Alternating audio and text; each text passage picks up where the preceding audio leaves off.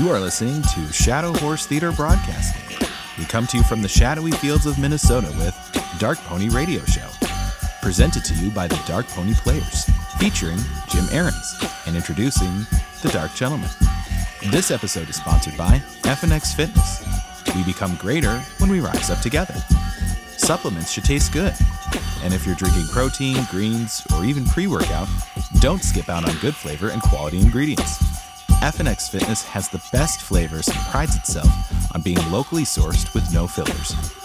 Visit our fiendish friends at www.fnxfit.com and use code DARKPONY to receive 40% off at checkout. And our other sponsor, the Living Artist Podcast. Don't wait until you're dead to make a living as an artist.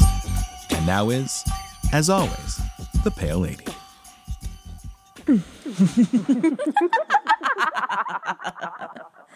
Oh, my sweet little Huntlings, we bring you to a home on the brink, where grief and the unknown reside. My lurid lovely, this episode is a twisting tremor of an experience. My dear, shall we go and visit our infamous house of Usher? May the entry show us the way to those ornate, massive wooden doors. Who entereth herein? A conqueror hath been. Who slayeth the dragon? The shield he shall win.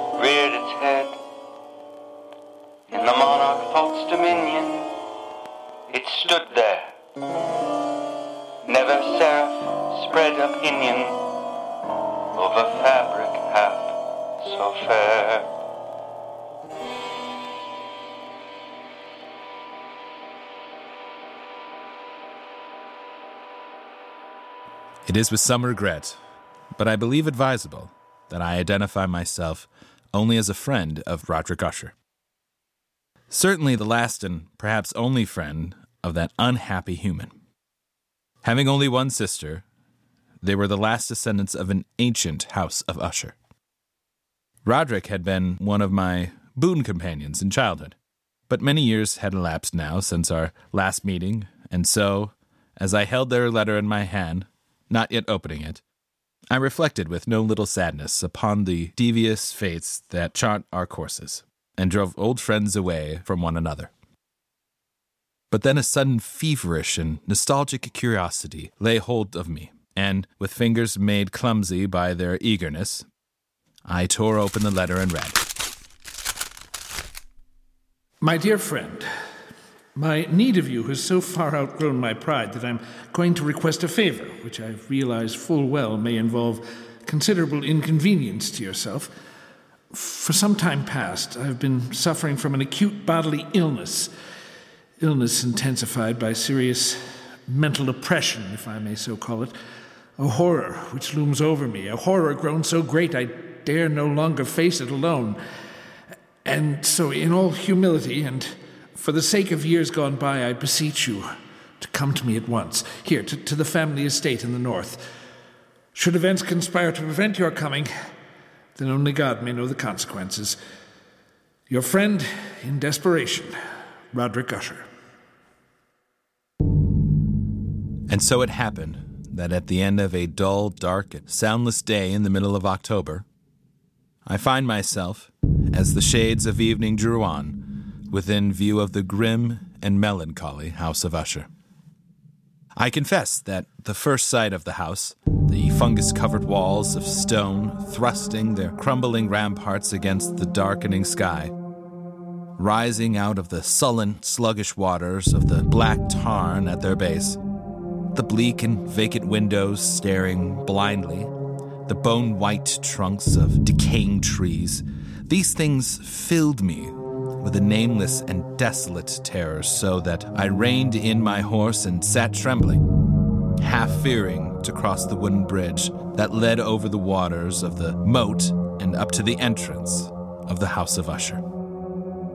Then, impatiently, I shook off the strange feeling of dread.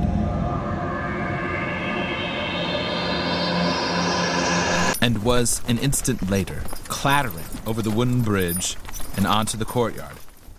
I dismounted quickly, tossed my reins to the silent lackey who approached, strode across the gravel and up to the massive wooden portal, the door of the House of Usher.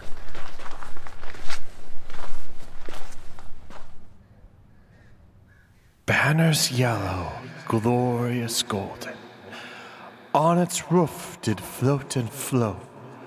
This, all this, was in the olden time long ago. And every gentle air that dallied in that sweet day along the ramparts, plumed and pallid, a winged odor went away.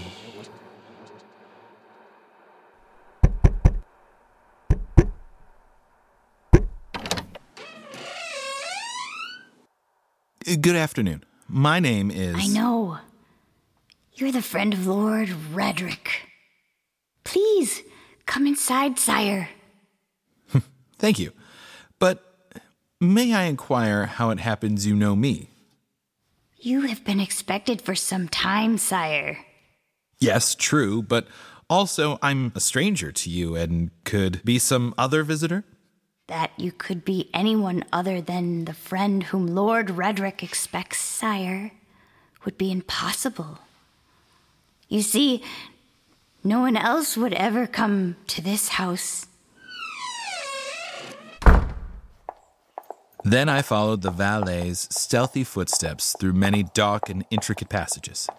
My earlier foreboding heightened and was made fearful by the somber aspect of the hallways by which we passed. The many unused rooms reaching out with their vast emptiness, like some hideous jungle creeper. But at length, we stood before the door of Roderick's studio, and there the valet left me. Departed and left me to go it alone.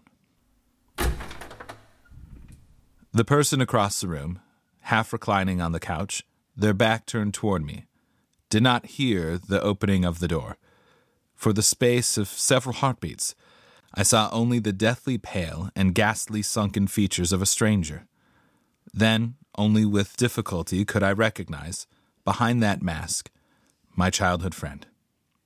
For surely, under light of heaven, no one had ever before so terribly altered, in so brief a time, as had Roderick Usher. Oh, oh, oh, my friend, my friend, you've come at last. Thank God you did come. Oh, Roderick, did you not know I would? Could you not be sure that no long years would ever dim the friendship we shared in youth? so, so many things have dimmed. Uh, youth it seems so long ago. But now you're here, and we'll find it, relive it all over again, every glorious moment of it, and all these shadows, all these gibbering phantoms that haunt me. They'll be driven out, and then the sun will shine again, and we'll be young again, and we'll. Roderick! Forgive me, my friend. My excessive joy at the sight of you after so many years drives me into a frenzy of talk. How many years has it. Well, no matter. It's enough that you are here. Here and brought with you all the lost, all the happy days of my childhood. But I. I expected from your letter to find you in serious straits indeed. Instead, you seem in the best of spirits. Uh, you, uh, you have the right to know. But in all frankness, here in your presence, I find it difficult to credit important are those things which only yesterday filled me with terror. Ah, true, I've, uh, I've been ill, a nervous affliction, something in the nature of a family weakness, probably. It has affected me with a morbid acuteness of the senses, such that quite often the least sounds and odors and colors become irritating beyond endurance. I've, uh, I've eaten but little, as you can see. But surely you've retained the services of a physician. A physician? physician, yes. Oh, yes, yes, yes, of course. He calls almost daily though it is more often Madeline that he attends. You, you remember my twin sister, Madeline? For her I fear more greatly than for myself. Even today she's taken to her bed, and I have no doubt will never rise from it again. Oh, what tragedy. The sympathies of my heart go out to you. Ah, but, but leave it for the present. Leave it to dream of all those happy days we left so far behind. Everything will be different now that you're here. Do, do you remember when we were. But the happy forgetfulness which Roderick found in my coming was short lived, and in a few days they had sunk into a morose torpor. From which only occasionally, with frantic difficulty, could they reach the joy of our first few hours of meeting. More often, his mental apathy was broken by bursts of vicious temper and violent ill humor. This I could only excuse on the basis of his illness, and that illness began, in my mind, to assume a most mysterious character. Being unable to divine its true nature from Roderick's hesitant offerings, I took the liberty of questioning the physician a few days later when I chanced to encounter him in a hallway. Yes, Yes, she's resting, as well as might be expected. But she continues to decline. Is that not correct, Doctor? That would seem to be the case. And um, the malady, the illness which has stricken her, is it the same as which affects her sibling, Roderick? I may venture that it is. Might I to inquire the nature of the illness? As to that, I am unable to say. You imply then that I have no right to the information? Not at all. I am confessing to you quite simply, sire. I do not know what affects Madeline and Roderick Usher.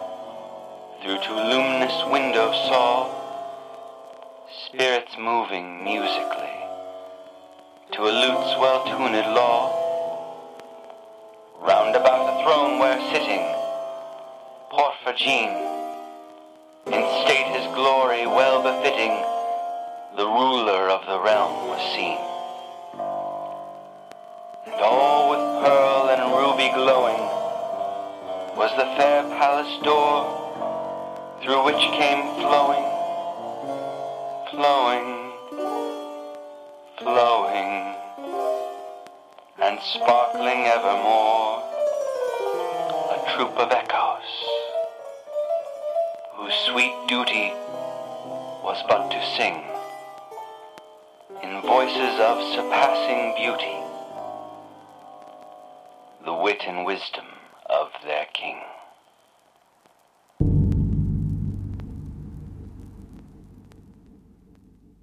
And so a week passed, a week in which the sullen, leaden skies darkened into deeper oppressiveness, in which Roderick's deathly pallor and creeping mental dissolution grew more apparent, a week in which the monstrous atmosphere of this ancient mausoleum began to crawl insidiously within my own consciousness, stirring into life a formless, unknown dread. Then, one evening, we were sitting in the vaulted studio while the first shadows of the night began to flow together into pools of darkness. Roderick had been unusually troubled during the day and had been trying to find solace by playing on the violin. Of a sudden, there came a knock upon the door. Stop it! Stop that infernal pounding, do you hear? Do you wish to drive me completely mad? Open the door and come in. Come in. It's the doctor. Well, what is it? What what do you want?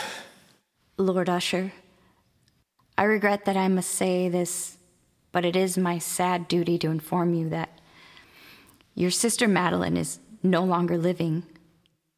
Madeline, my sister? Then she's she's dead? She breathes no more. Dead? and perhaps, my dear doctor, you can tell me what caused her death. Unfortunately, I can only take refuge in the term heart failure. Heart failure. yeah. Oh, yes, yes, yes, of course. um, very well, Doctor. If you'll be kind enough to wait, I'll come down directly and discuss the arrangements. At your service. I bid you good afternoon. Roderick, I assure you of my deepest sympathy. Oh, you do. Your deepest sympathy. The doctor regrets his sad duty. Are you fools? Both of you fools? I don't understand. Haven't you seen it yet? Can you not feel it about you? The horrid, monstrous, brooding spirit of this accursed house? Can't you hear its evil laughter as it lurks in the hallways and grows fat upon the soul of my dead sister? Roderick. Can't you see that it matters nothing to me that she's dead? That I myself walk but a few steps behind her into the same shadows of hell. Can't you sense those hideous tentacles even now reaching out for me? For me? Oh, now the last living, if if it be living, the last living descendant of the accursed house of Usher.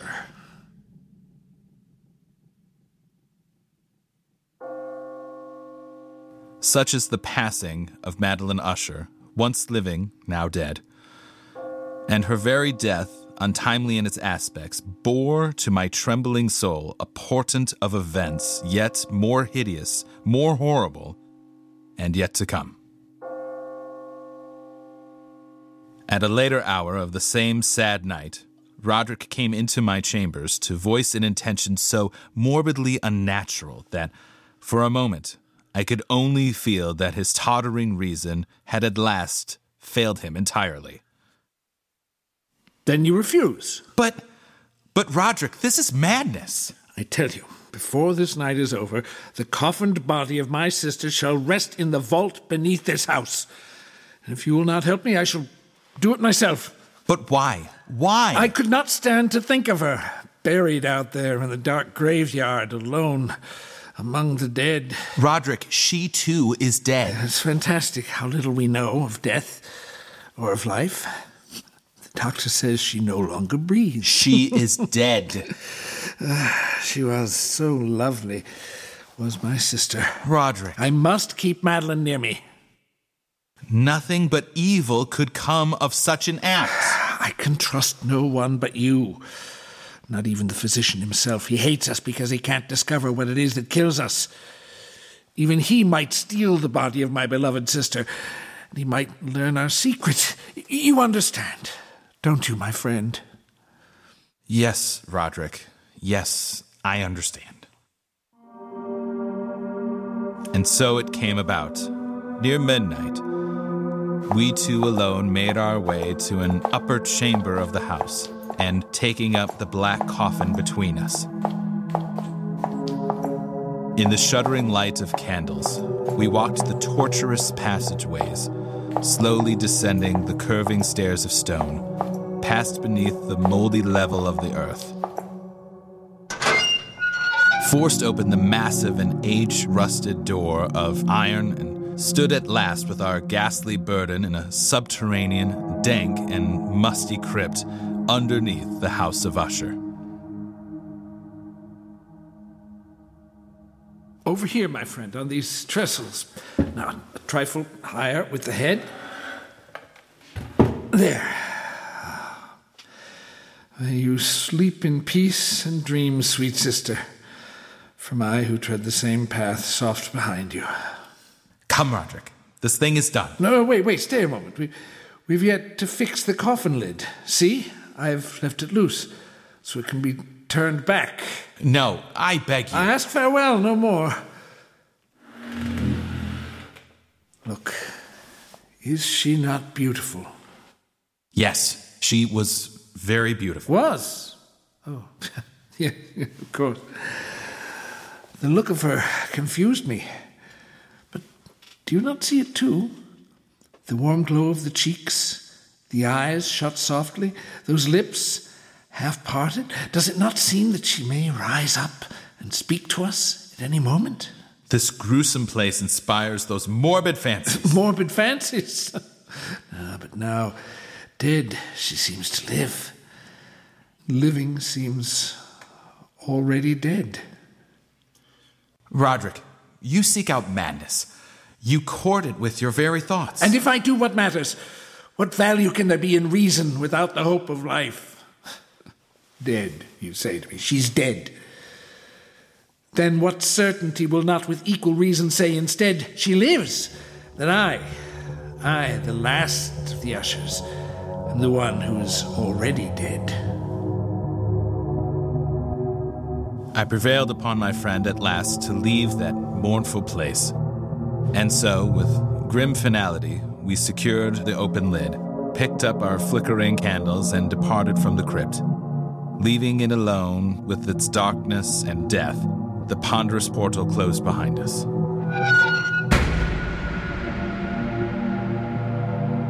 And then my soul, for a brief instant, felt the dread and awful meaning of eternity. There followed then a week of such dreary gloom and melancholy that my own spirit quavered at the menace of the nameless thing that enshadowed in that house. By perceptible degrees, the living soul of Roderick Usher flickered lower. More ghastly grew his pallor, more tremulous the extremity of his terror. The eighth day following the death of Lady Madeline fell upon the last day of grim and grey October, and brought with it, as the curtains of night descended, the fitful breath of a rising tempest.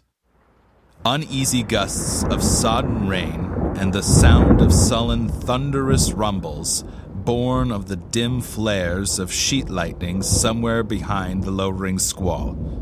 I retired at a late hour, but found sleep impossible.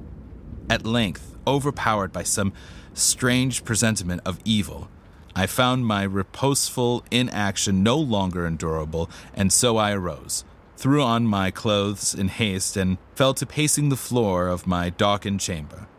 Then, in one instant, a soft sound. From the blackness froze my steps in paralysis of terror.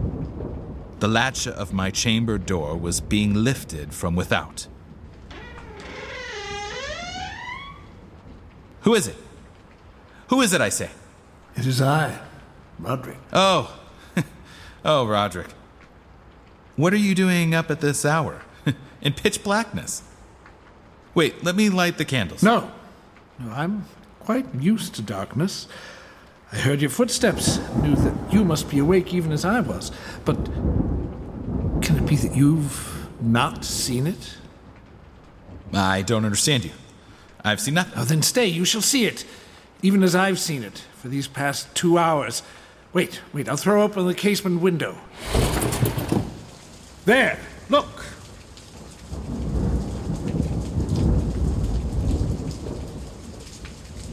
It was indeed a tempestuous yet sternly beautiful night, and one wildly singular in its terror and in its beauty. The exceeding density of the clouds, which hung so low as to press upon the turrets of the house, did not prevent our perceiving the velocity with which they flew careening from all points against one another. We had no glimpse of the moon or stars, but terrible to behold, the undersurfaces of the huge cloud masses, as well as all terrestrial objects immediately around us, were glowing in the unnatural light of the faintly luminous and clearly visible phosphorescence which hung like a shroud about the mansion itself. You see, my friend, tonight the thing grows bold, gathers strength from the storm, and from the dead souls eaten. No, no, Roderick, you must not look at this. Here, I shall close this window and pull these curtains.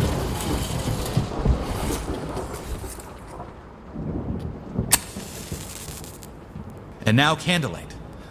Such darkness is the very mother of evil fear. There. Now come, sit here. Suppose I read aloud from some book or another. As you wish. I presume it matters little which. ah, here. Here is a volume from the Mad Tryst by Canning. Will it serve? As you said, matters little. Ah. I've always found the scene to be quite entertaining, wherein Ethelred dreams of fighting a dragon. Now, uh, let's see. Oh, yes, here it is. and so Ethelred waited no longer to hold parley with the hermit who mocked him from inside the hut, but feeling the rain upon his back and fearing the rising of the tempest, uplifted his axe and quickly made a hole in the plankings of the door for his gauntleted hand, and now pulling sturdily, he so cracked and ripped all asunder that the noise of The dry and hollow sounding wood alarmed and reverberated throughout the forest. Why do you stop? Wire. that's, uh. That's strange. I fancied I just heard the very sound I read about. Let us say it was caused by the storm. Pray, continue. Oh, yes, the storm. of course. But, uh, but Ethelred, upon entering the door, was was amazed to perceive no sign of the evil hermit, but instead a dragon of prodigious and scaly demeanor, which sat on guard before a shield of shining brass. And Ethelred uplifted his axe and struck the head of the dragon, which fell before him with a shriek so horrid and harsh, like whereof was never before. What? What sound is that? Sound? the, the shriek of a dragon, my friend. Read on. I, uh, uh, very well. and now, the champion, bethinking himself of the shield of brass, approached across the silver floor to where the shield hung upon the wall. But the shield, not waiting for his coming, loosened and fell upon the silver floor. with a mighty, great. Roderick, I tell you, something moves within this house. That sound, it reverberated through the very walls. Can you tell me now you did not hear it? Hear it now? Oh, yes, and I hear it. And have heard it long moments, hours. Many days have I heard it, yet I dared not speak. But why? Do you not know we put her living in the tomb? I tell you now, I heard her first feeble movements in the coffin many, many days ago. And I felt that it mattered little. But now she comes to upbraid me for my haste. And that last dread sound, oh yes, I heard it, the opening of the metal door to the crypt beneath the house. Now, now she comes here. Have I not heard her footsteps on the stairs? Do I not distinguish the heavy and horrible beating of her heart, madman that I am? I tell you that she now stands without that door. But even now, she opens it. There, in the flickering light of candles, in the gloom and curtained doorway stood the shrouded body of Lady Madeline. For one shuddering instant, she swayed there.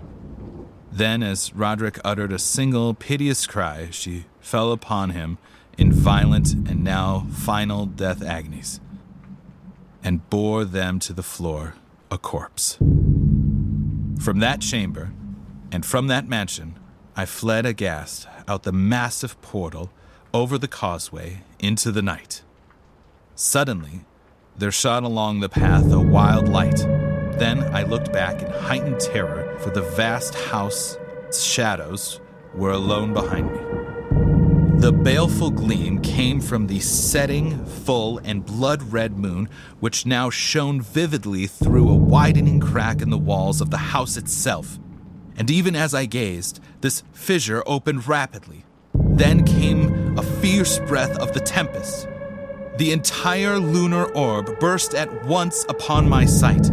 My brain reeled as I saw the mighty walls rushing asunder. There came a long, tumultuous, shouting sound like the voice of a thousand waters.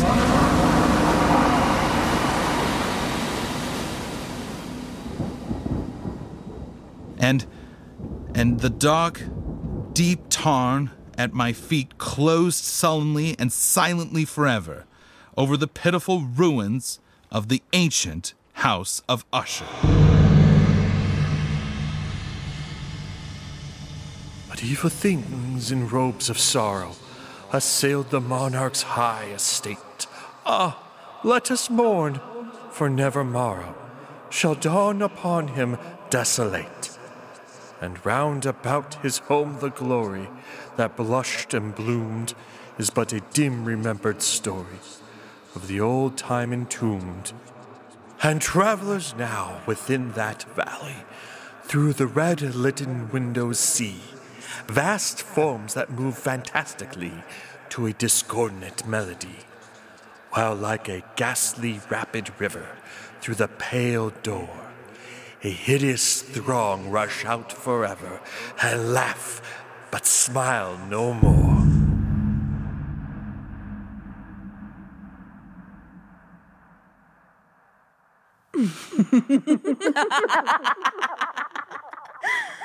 What a beautiful home that it was, or is.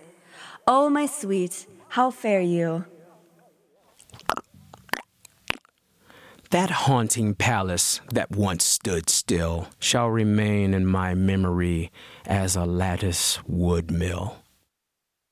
My prickly paramour, it seems our time has come. You are correct, my dear. It is the moment where we must part from all of you. But do not worry, my hauntlians, for the sounds that creak, that bump, and scratch at night is just the setting of your new house guests.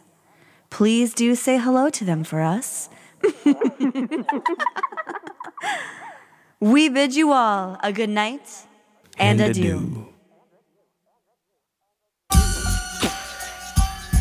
You've just heard tonight's performance of the Dark Pony Radio Show, with voices from the Dark Pony players Matt Sachs, Max Bessner, TJ Jacobs, Terrell Woods, and Mara Rose, featuring Jim Ahrens. Sound designer and engineering from Benjamin Conklin.